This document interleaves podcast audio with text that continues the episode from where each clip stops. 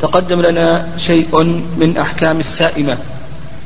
وذكرنا أن السائمة تنقسم إلى ثلاثة أنواع.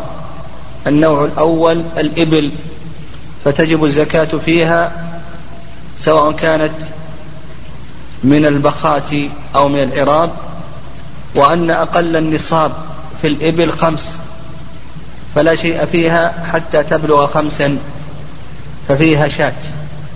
ثم بعد ذلك لا تتغير الفريضة. فإذا بلغت عشرا ففيها شاتان. ثم لا تتغير الفريضة حتى تبلغ خمسة خمسة عشر بعيرا. فإذا بلغت خمسة عشر بعيرا ففيها ثلاث شياه. فإذا بلغت عشرين ففيها أربع شياه. فإذا بلغت خمسا وعشرين ففيها بنت مخاض. فإذا بلغت ستا وثلاثين ففيها بنت لبون. فإذا بلغت ستا وأربعين ففيها حقة. فإذا بلغت إحدى وستين ففيها جذعة. فإذا بلغت ستا وسبعين ففيها بنت لبون. بنت لبون فإذا بلغت إحدى وتسعين ففيها حقتان. فإذا زادت عن عشرين ومائة ففيها ثلاث بنات لبون يعني مئة وعشرون فيها حقتان. يعني وليس, وليس ثلاث بنات لبون بل إذا زادت عن عشرين ومائة ففيها ثلاث بنات لبون. آه، فمن إحدى وتسعين فيها حقتان. حتى تزيد على عشرين ومائة ففيها ثلاث بنات لبون. فمائة وعشرون فيها حقتان. ثم بعد ذلك تستقر الفريضة. في كل أربعين بنت لبون وفي كل خمسين حقة. ثم انتقلنا إلى النوع الثاني وهو زكاة البقر. وذكرنا أن أقل النصاب ثلاثون. فيه تبيع أو تبيعة. ثم بعد ذلك لا تتغير الفريضة حتى تبلغ أربعين ففيها مسنة. ثم تستقر الفريضة. في كل ثلاثين تبيع أو تبيعة وفي كل أربعين مسنة. ثم انتقلنا إلى زكاة الغنم في أقل النصاب أربعون فيها شاة. ثم بعد ذلك لا تتغير الفريضة حتى تزيد على عشرين ومائة يعني مئة وعشرون فيها شاة واحدة. فإذا زادت عن مئة وعشرين واحدة ففيها شاتان. ثم بعد ذلك لا تتغير الفريضة حتى تبلغ مئتين وواحدة.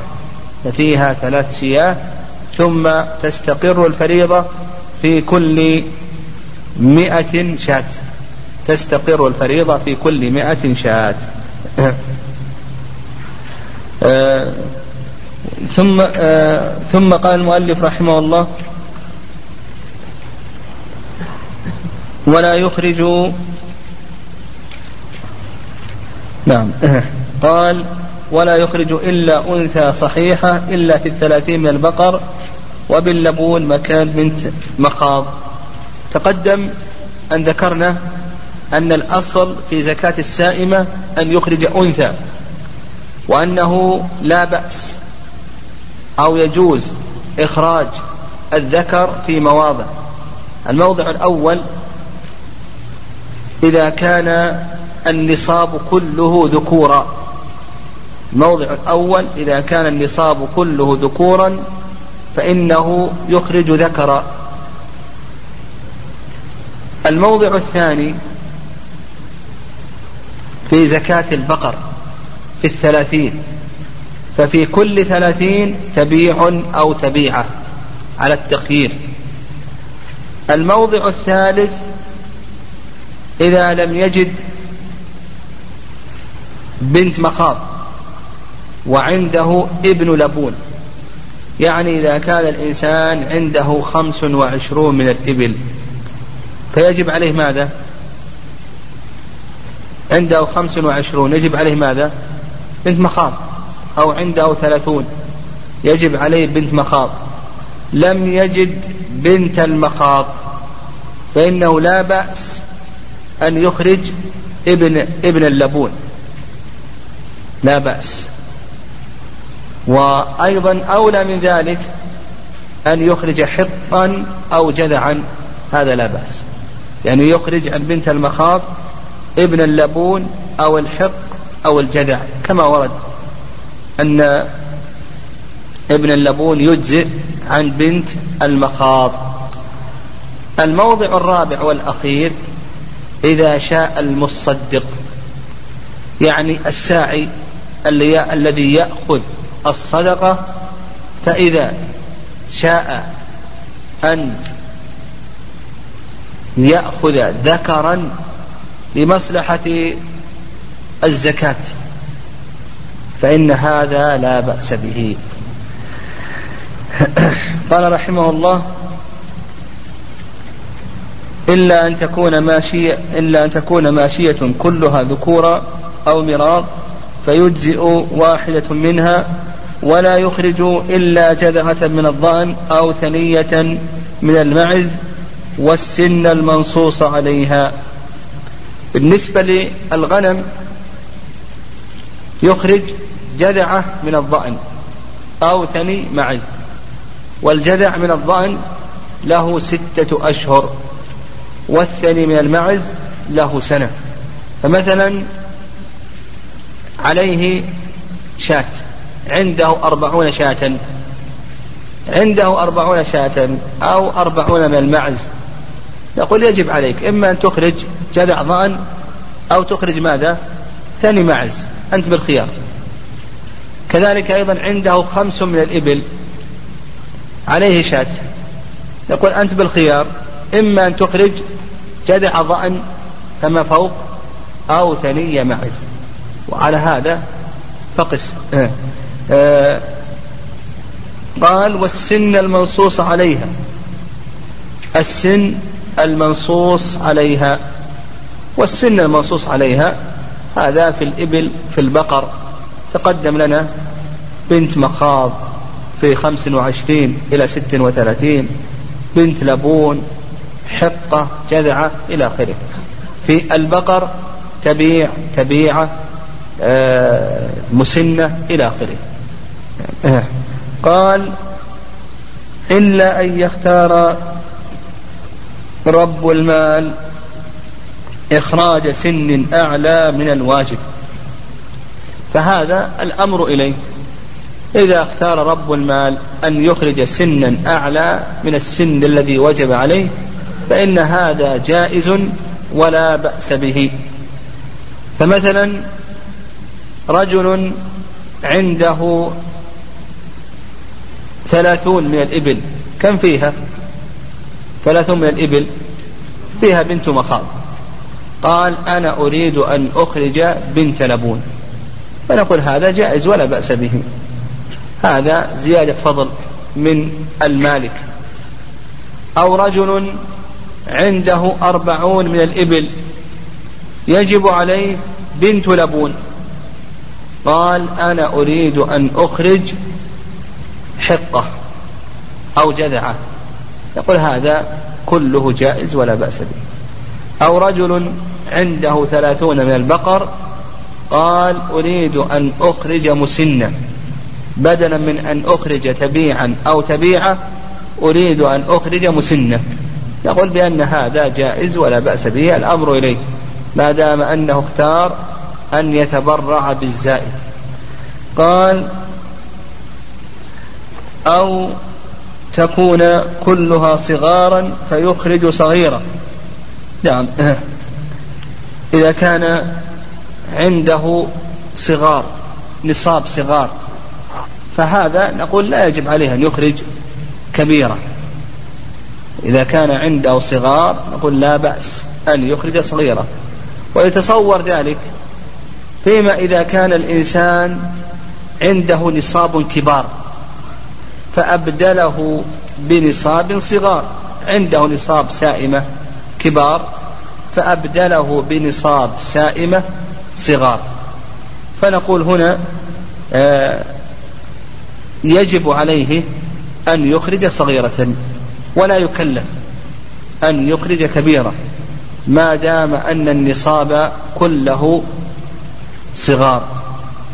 ونظير ذلك كما تقدم إذا كان النصاب كله ذكورا فإنه يخرج ذكرا أو يكون النصاب كله مراضا فإنه يخرج مريضا.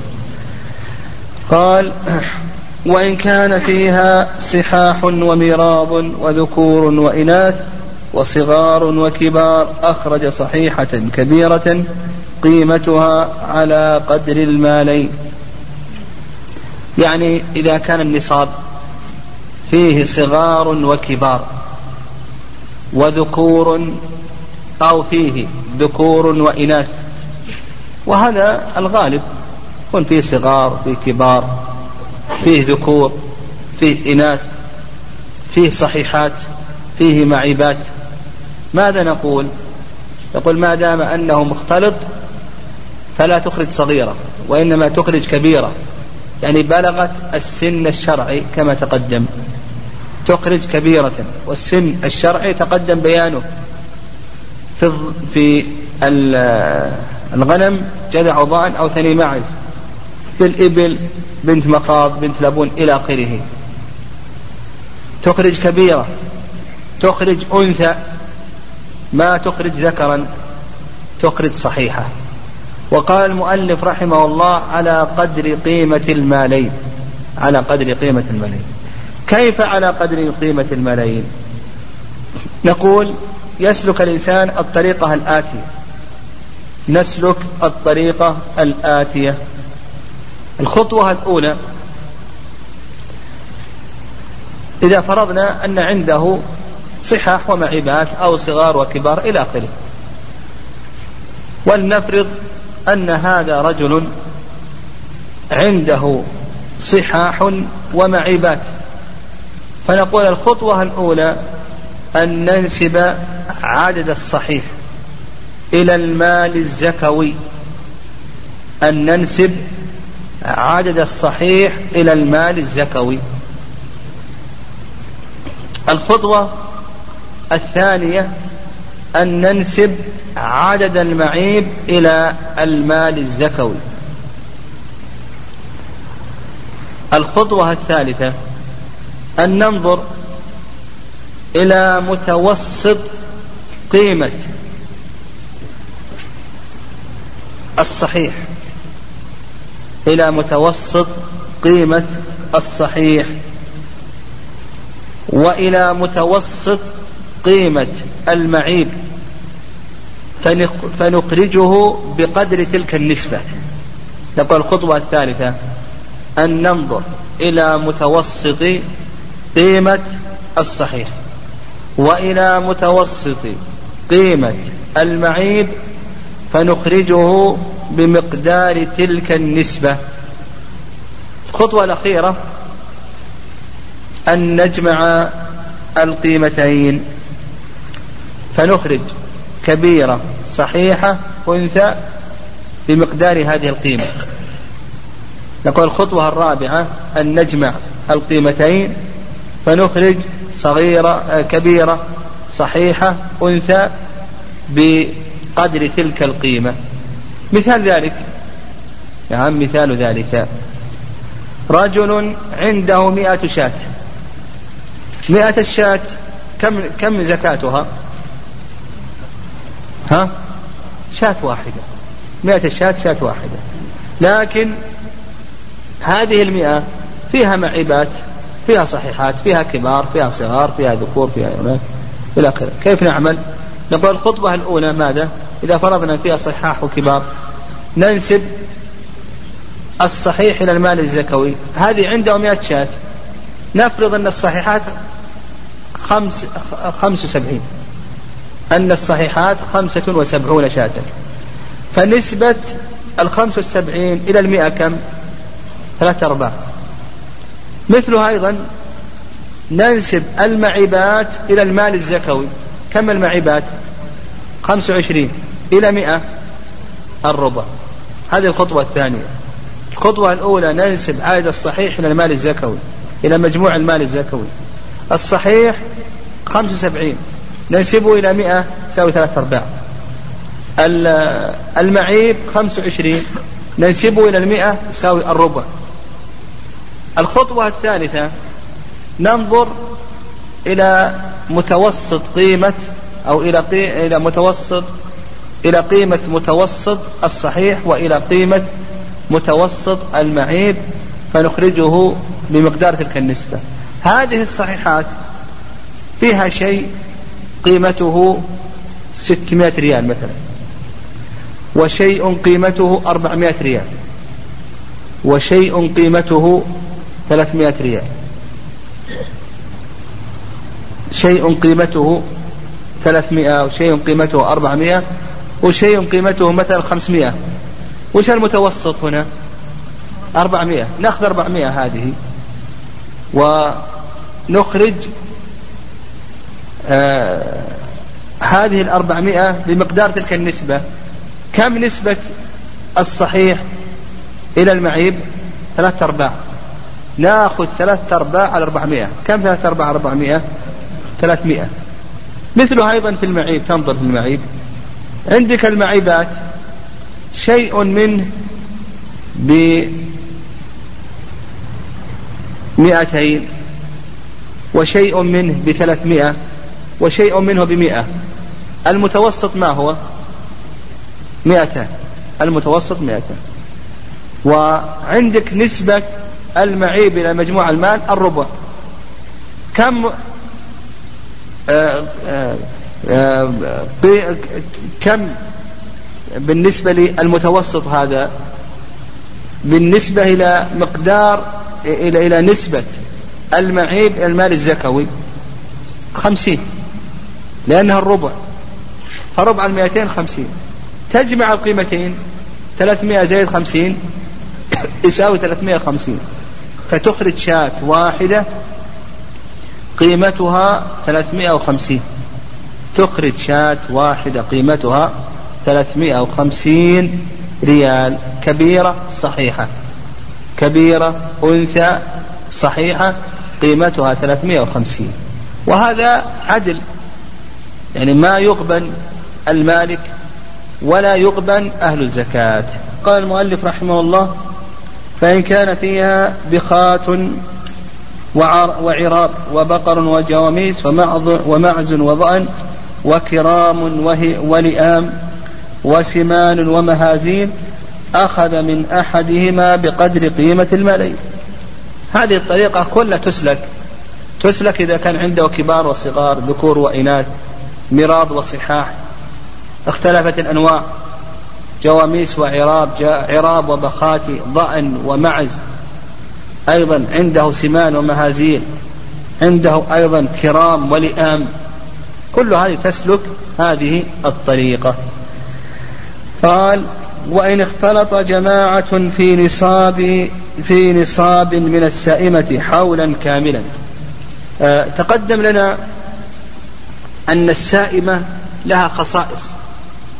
وذكرنا من خصائص السائمة ماذا؟ ها؟ الجبران. الجبران من خصائص السائمة. وأيضا الوقص. أن الأوقاص لا زكاة فيها. آه أيضا هذا من خصائص السائمة على ما ذهب إليه المؤلف.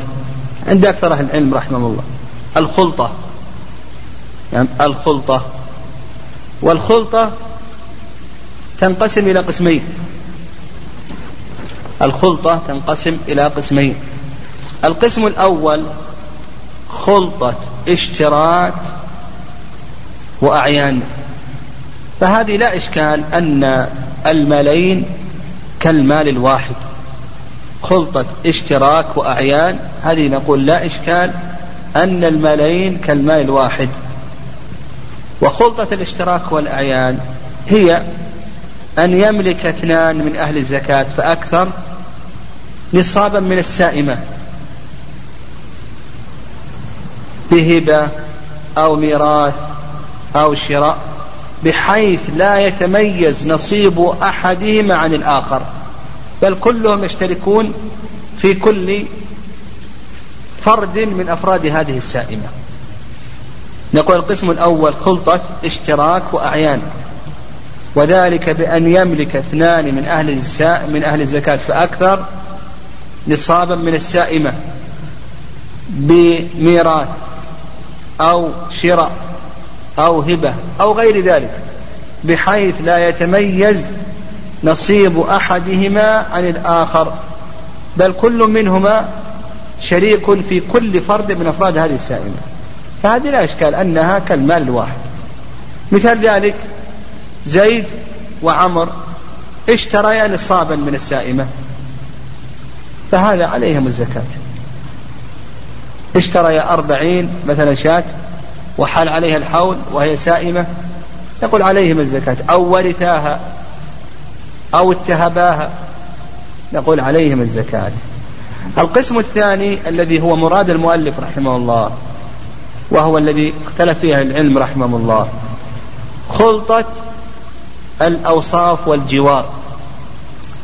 وذلك بأن يتميز نصيب كل واحد من المختلطين. أن يتميز نصيب كل واحد من المختلطين لكن تشترك هذه السائمة في الاختلاط ببعض الأوصاف. نقول خلطة الأوصاف أن يتميز نصيب كل واحد من المختلطين لكن هذه السائمة تشترك في بعض الأوصاف حال الاختلاط حال الاختلاط. هذه هي التي هل هذه الخلطة تصير المالين كالمال الواحد أو أنها لا تصير المالين كالمال الواحد؟ مثال ذلك زيد وعمر. هذا زيد له عشرون شاة وعمر له عشرون شاة. هذا دفع الشياه التي له إلى هذا الراعي لكي يرعاها وهذا أيضا قام ودفع هذه الشياه وعمر دفع وبكر إلى آخره. نصيب زيد متميز ونصيب عمر متميز ونصيب بكر متميز. هذه اللي يسميها العلماء ماذا؟ خلطة الأوصاف والجوار. وهي التي وقع فيها الخلاف بين الأئمة. هل هذه الخلطة مؤثرة أو ليست مؤثرة؟ آه الجمهور أنها مؤثرة. تؤثر تغليظا وتخفيفا. وعند الحنفية أنها لا تؤثر. الجمهور أنها مؤثرة. تؤثر تغليظا وتخفيفا. وأما الحنفية فيرون أنها لا تؤثر. والصواب ما عليه جمهور أهل العلم لذات الحديث. ففي الصحيح أن النبي صلى الله عليه وسلم قال لا يجمع بين متفرق ولا يفرق بين مجتمع خشية الصدقة وما كان من خليطين فإنهما يتراجعان بالسوية. لا يجمع بين متفرق ولا يفرق بين مجتمع خشية الصدقة وما كان من خليطين فإنهما يتراجعان بالسوية. هذا مع جمهور أهل العلم بداية الحديث. وتؤثر تخفيفا وتغليظا. تغليظا مثاله يعني مثال التغليظ زيد يملك عشرين عشرين شاة وبكر يملك عشرين شاة.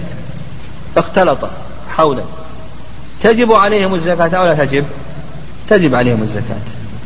نقول الزكاة هنا تجب عليهم لو أن لو أن زيدا انفرد وأيضا الآخر انفرد ما وجب عليه الزكاة. يعني لو أن زيدا له عشرون شاة. يرعاها حولا كاملا ما وجبت عليه الزكاة لأنه لم يملك نصابا. كذلك أيضا لو أن عمرا انفرد لم تجب عليه الزكاة بهذه العشرين لأنه لم لم تبلغ نصابا. لكن لما اختلط وجب عليه ما شات. هنا أفادت ماذا؟ أفادت التغليظ. فات التغليظ. فنقول يجب عليهما الشاة فيدفع أحدهما شاة ويرجع على نصيبه على شريكه. ولهذا قال النبي عليه الصلاة والسلام وما كان من خليطين فإنهما يتراجعان بينهما بالسوية. فإذا دفع زيد الشاة وجب عليهما شاة هنا أفادت ماذا؟ أفادت التغليظ. أفادت التغليظ. فنقول يجب عليهما الشاة فيدفع أحدهما شاة ويرجع على نصيبه على شريكه. ولهذا قال النبي عليه الصلاة والسلام وما كان من خليطين فإنهما يتراجعان بينهما بالسوية. فإذا دفع زيد الشاة يرجع على من خالطه بنصف شاة. إذا كان له نصف وهذا له نصف. لو كان لزيد ثلاثون ولعمر عشر وش الحكم؟ تجب عليهم ولا تجب؟ يقول تجب. طيب أخذنا من زيد الشاة. يرجع على عمرو بكم؟ بالربع. هو يجب عليه ثلاثة أرباع شاة وخليطه يجب عليه ربع. نقول يرجع عليه بالربع. ولو كان العكس لو أخذنا الشاة من صاحب الربع يرجع على خليطه بكم؟ بثلاثة الأرباع. يعني يرجع على خليطه بثلاثة أرباع هذه تفيد ماذا؟ تفيد التغليظ. مثال إفادتها التخفيف. زيد له أربعون. وعمر له أربعون اختلطا لو أن كل واحد منهم انفرد كم يجب عليه؟ شاة زيد يجب عليه شاة وعمر يجب عليه شاة لكن الآن لما اجتمع أصبح مالهما كالمال الواحد فيجب عليهما ماذا؟ شاة واحدة وأيضا مثال آخر زيد له أربعون وعمر له أربعون وبكر له أربعون. كم يجب عليهم؟ شاة واحدة. لو انفرد كل واحد منهم ها يجب عليه شاة مستقلة. يعني بدلا من أن يجب أن تجب. ثلاث شياه. الآن وجبت ماذا؟ وجبت شاة واحدة. يعني وجبت شاة واحدة. فأفادت الخلطة ماذا؟ التخفيف وأفادت أيضا التغليظ. هذه الخلطة لها شروط. أشار المؤلف رحمه الله إلى الشروط. قال في نصاب من السائمة. هذا الشرط الأول. أن تكون في السائمة. وعلى هذا لو كانت في غير السائمة فسيأتينا إن شاء الله. هل تؤثر أو لا تؤثر؟ هذا سيأتي بيانه إن شاء الله. يعني لو كان مثلا اختلطوا في عروض التجارة اختلطوا في الذهب والفضة هذا سيأتينا إن شاء الله؟ هل تؤثر أو لا تؤثر؟ قال حولا كاملا. هذا الشرط الثاني. أن يكون الاختلاط حولا كاملا. وعلى هذا لو اختلطوا ستة أشهر أو ثمانية أشهر تجب تؤثر خلطة أو لا تؤثر لا تؤثر. يكون لكل مال حكم نفسه. فمثلا زيد وعمر زيد له عشرون وعمر له عشرون. اختلطا عشرة أشهر. ثم تفارقا وليس تحيل على إسقاط الزكاة. ها؟ هل تجب الزكاة أو لا تجب؟ نقول لا تجب الزكاة لأنهما لم يختلطا حولا كاملا فلكل حكم نفسه وهذا حكم هذا له عشرون لا يجب عليه الزكاة وهذا له عشرون لا يجب عليه الزكاة. أيضا زيد له أربعون وعمر له أربعون واختلط عشرة أشهر. وش الحكم؟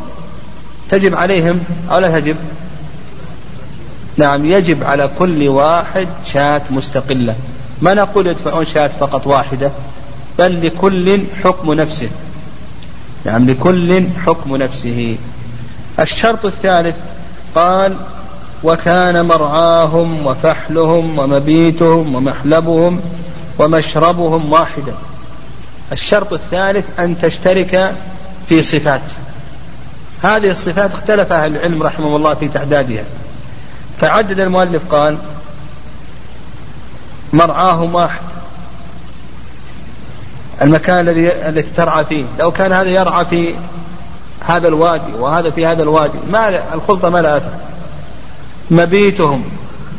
هذه الشيات مبيتها واحد. لو كان هذه تبيت في هذا المكان وهذه في هذا المكان ما لا عبرة. محلبهم هذه تحلب هنا وهذه تحلب هنا لا عبرة. مشربهم. هذه تشرب من هنا وهذه تشرب من هنا لا عبرة. لا بد أن تتفق في هذه الصفات. المذهب أنها لا بد أن تشترك في المراح والمسرح والمرعى والفحل والمحلب. يعني خلاف ما ذكره المؤلف رحمه الله. المذهب لا بد أن تشترك في هذه الصفات الخمس. المراح والمسرح والمرعى والفحل والمحلب. يعني المحلب. الشافعية كالحنابلة إلا أنهم يزيدون أيضا صفتين. يزيدون صفتين. المشرب والراعي المشرب والراعي المالكية لا بد أن تشترك في ثلاثة من خمسة. في ثلاثة أوصاف من خمسة أوصاف. وهذه الأوصاف الخمسة آه، يقولون بأنها المراح والمسرح والمشرب والفحل والراعي. المراح والمسرح والمشرب والفحل والراعي. هناك قول لابن مفلح رحمه الله صاحب الفروع قال بأن مثل هذه الصفات يرجع في تحديدها إلى العرف. لأنه لم يرد شيء ثابت عن النبي صلى الله عليه وسلم. لم يرد شيء ثابت عن النبي عليه الصلاة والسلام في ذلك. والذي ورد ضعيف. فيرجع في تحديد مثل هذه الصفات إلى العرف. طيب هذا الشرط الرابع. الشرط الخامس أن يكون مجموع السائمة نصابا. فلو اشترك في أقل من نصاب فهذا لا يؤثر. لو هذا له بعيران وهذا له بعيران واختلط حولا كاملا هل يؤثر أو لا يؤثر؟ لا يؤثر لأن أقل نصاب الإبل خمس من الإبل خمس من الإبل. الشرط السادس أن أو الخامس أن يكون كل خليط من أهل الزكاة. لا بد أن يكون الخليط من أهل الزكاة. فلو كان ليس من أهل الزكاة فلا أثر. لا أثر. فلو اختلط كافر ومسلم. لو اختلط كافر ومسلم. نقول المسلم ماذا؟ ماله له حكم نفسه. المسلم ماله حكم نفسه. فمثلا زيد مسلم له عشرون وعمر كافر له عشرون اختلط حولا. ها؟ هل يؤثر ذلك أو لا يؤثر؟ نقول لا يؤثر. هل تجب الزكاة على زيد أو لا تجب؟ نقول لا تجب. لأنه الآن لا يملك إلا ماذا؟ ها؟ لا يملك إلا عشرين.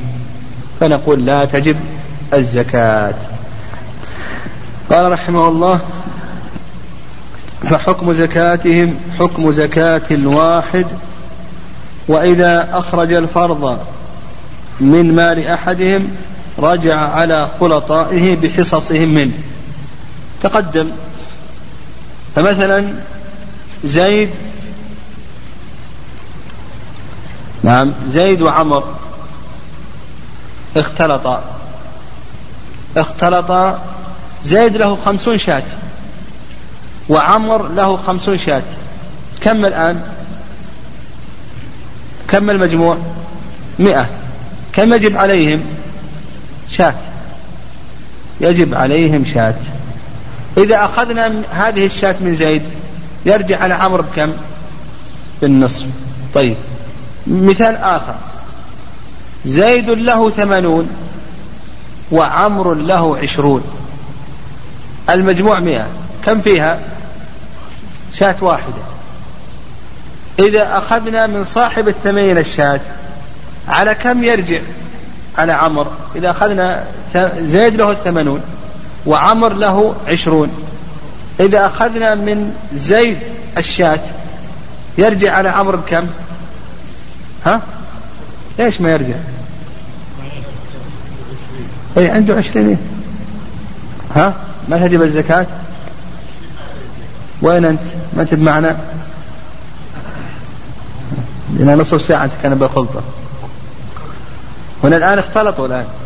قلنا بأن الخلطة تصير المالين كالمال واحد فهنا يجب عليهم شاة يعني إذا أخذنا من زيد صاحب الثمانين الشاة يرجع على عمرو بكم؟ الخمس صح. خمس شاة يقول يجب عليه خمس شاة إذا أخذنا من عمر الشاة يرجع على زيد بكم؟ أربعة أخماس. يرجع على زيد بأربعة أخماس. وهذا قول النبي عليه الصلاة والسلام وما كان من خليطين فإنهما يتراجعان بينهما بالسوية. قال ولا تؤثر الخلطة إلا في السائمة. لا تؤثر الخلطة إلا في السائمة. وهذا قول أكثر أهل العلم رحمه الله. المذهب وهو قول أكثر أهل العلم أن الخلطة لا تؤثر إلا في السائمة فلا تؤثر في عروض التجارة ولا في النقدين ولا في الخارج من الأرض. والرأي الثاني رأي الشافعي رحمه الله أن الخلطة مؤثرة تؤثر حتى في غير السائمة. والشافعية لا يجعلون الخلطة من خصائص السائمة بل يقولون تؤثر حتى في الأموال الزكوية الأخرى. فمثلا زيد وعمر اختلطا في عروض تجارة. عروض التجارة خلطاها. مثلا في دكان واحد. هذا آه هذه عروض التجارة له وهذا عروض التجارة لزيد وجعلاها في دكان واحد. مثلا البر يبيعان بر هذا بر زيد وهذا بر عمر دكان واحد. يبيعان الميزان واحد والدكان واحد والمخزن واحد اشترك في مثل هذه الصفات. هل هذا مؤثر أو ليس مؤثرا؟ الحنابلة قول جمهور أهل العلم أنها ليست مؤثرة. لكل واحد منهما ماله له حكم حكم حكم مستقل. لكل لكل واحد منهما حكم نفسه. فزيد يزكي ماله وعمر يزكي ماله. إذا كان مال زيد أقل من نصاب ما يجب عليه. وإذا كان عمر نصاب يجب عليه وحده فقط. هذا رأي جمهور أهل العلم رحمهم الله. وقالوا بأن الدليل إنما ورد في أي شيء؟ في السائمة فقط والأصل براءة الذمة. وعند الشافعية قالوا بأنه تأثر الخلطة. قالوا بأن الخلطة أثرت في السائمة. لماذا؟ لأنه حصل الارتفاق لأهل الزكاة للملاك. حصل لهم الارتفاق بحيث أن الراعي يصبح واحد. والمحلب واحد والمبيت واحد فحصل لهم ارتفاق حصل لهم نوع من السهولة فأثرت الخلطة. فكذلك أيضا الآن المخزن واحد والميزان واحد والبائع قد يكون واحدا إلى آخره يحصل لهم أيضا ارتفاق. فقالوا بأنها مؤثرة. يعني الأقرب والله أعلم رأي جمهور أهل العلم. وأن الخلطة إنما تكون في أي شيء في السائمة فقط. قال قال رحمه الله باب الخارج باب زكاة الخارج من الأرض.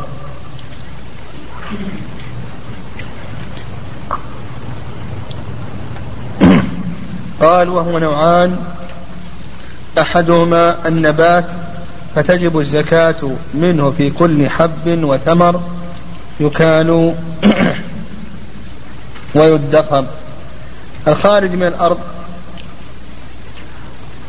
آه هذا النوع الثاني من أنواع الأموال الزكوية.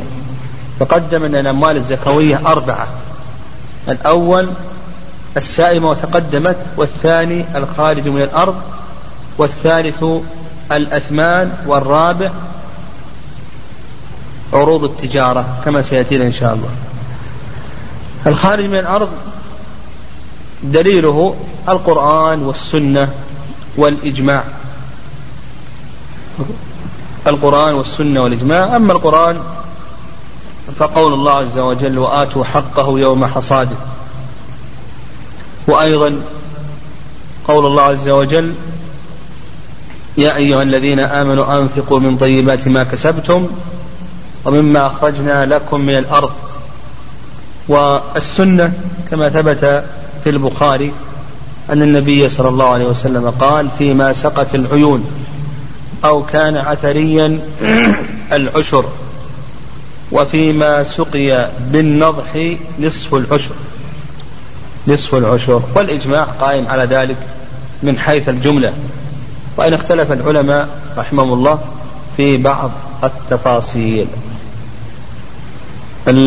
قال وهو نوعان أحدها النبات.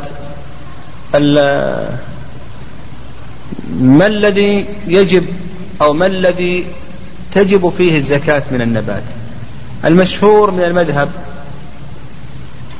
أن النبات لا يخلو من أمرين إما أن يكون حبا أو ثمرا.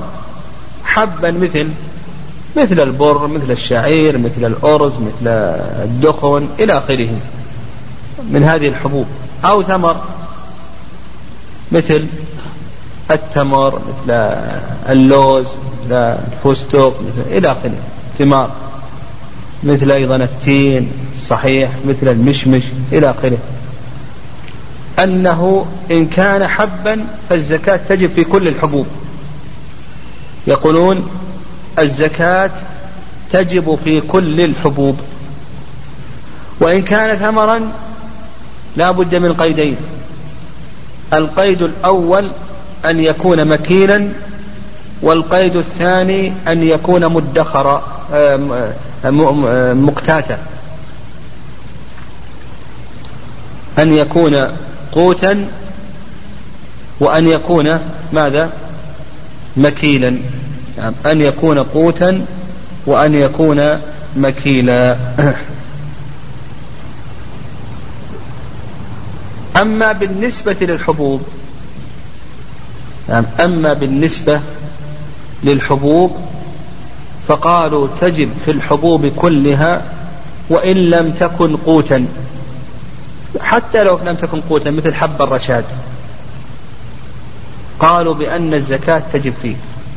الزكاة تجب فيه. هذا هو المذهب. أعيد المذهب. إن كان حبا فتجب الزكاة فيه مطلقا حتى وإن لم يكن قوتا. وإن كان ثمرا فلا بد من قيدين القيد الأول الاقتيات والقيد الثاني الكيف نعم القيد الأول آه الاقتيات والقيد الثاني ماذا؟ الكيل أن يكون مكيلا. ها؟ إي نعم هذا المذهب. والرأي الثاني رأي الشافعية والمالكية. أما الرأي الثاني رأي الشافعية والمالكية قالوا لا بد من قيدين. القيد الأول الادخار والقيد الثاني الاقتيات أن يكون مدخرا مقتاتا. أن يكون مدخرا مقتاتا. الرأي الثالث رأي الحنفية قالوا تجب الزكاة والحنفية هم أوسع المذاهب. الحنفية هم أوسع المذاهب في الخارج من الأرض قالوا تجب الزكاة في كل ما خرج من الأرض من الحبوب والثمار إلى آخره مما يقصد الآدمي تنميته. كل ما يخرج من الأرض مما يقصد الآدمي تنميته. يقابل هذا القول يعني قول الحنفية. آه، يقابل هذا القول ما ذهب إليه بعض السلف كالحسن البصري وغيره. قالوا بأن الزكاة لا تجب إلا في أربعة أصناف. لا تجب إلا في أربعة أصناف فقط البر والشعير والتمر والزبيب. فأصبح عندنا طرفان ووسط. الحنفية يتوسعون. الرأي الأخير يحصر الزكاة في أربعة أصناف فقط. الحنا الحنابلة والمالكية والشافعية يتوسطون وإن كانوا يختلفون. فالمذهب أنه يجب في كل الحبوب وأما الثمار فيشترط أن تكون ماذا؟ نعم مكيلة آه يشترط أن تكون مكيلة مقتاتة. وأما بالنسبة للمالكية والشافعية فيقولون يشترط أن تكون مدخرة مقتاتة. نعم مدخرة مقتاتة. والأقرب في ذلك نعم الأقرب في ذلك ما ذهب إليه الحنابلة رحمهم الله أو المالكية والشافعية. لكن مذهب الحنابلة رحمهم الله أقرب. نعم مذهب الحنابلة رحمهم الله أقرب.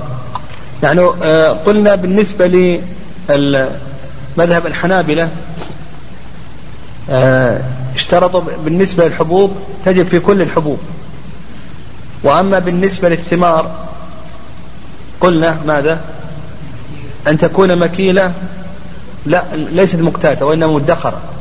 يعني مكيلة مدخرة. يعني اشترط في كل ثمر يكال ويدخر. عبارة الزاد. اشترط أن تكون مكيلة ومدخرة. المالكية والشافعية يشترط أن تكون مقتاتة مدخرة. لا يشترطون الكيل.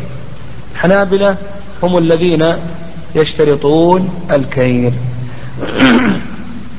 والدليل على اشتراطهم الكيل. قالوا بأن النبي صلى الله عليه وسلم قال ليس فيما دون خمسة أوسق صدقة. حيث أبي سعيد في الصحيح. ليس فيما دون خمسة أوسق صدقة. والوسق هذا من معايير ماذا؟ الكيل. قالوا هذا على اعتبار الكيل. والدليل على اعتبار الادخار. قالوا بأن النعمة لا تكتمل إلا بماذا؟ إلا بما يدخر. يقول النعمة لا تكتمل إلا بما يدخر. بالنسبة للمالكية والشافعية قالوا مقتاتة مدخرة. الدليل على اشتراط الادخار قالوا أن النبي صلى الله عليه وسلم لم يوجب الزكاة في الفواكه والخضروات لأنها ليست مدخرة ومقتاتة كما تقدم قالوا آه، أن النعمة أو تمام النعمة لا يكتمل إلا بما يقتات. وأما بالنسبة للحنابلة فهم استدلوا بعموم الآية. يا أيها الذين آمنوا أنفقوا من طيبات ما كسبتم ومما أخرجنا لكم من الأرض.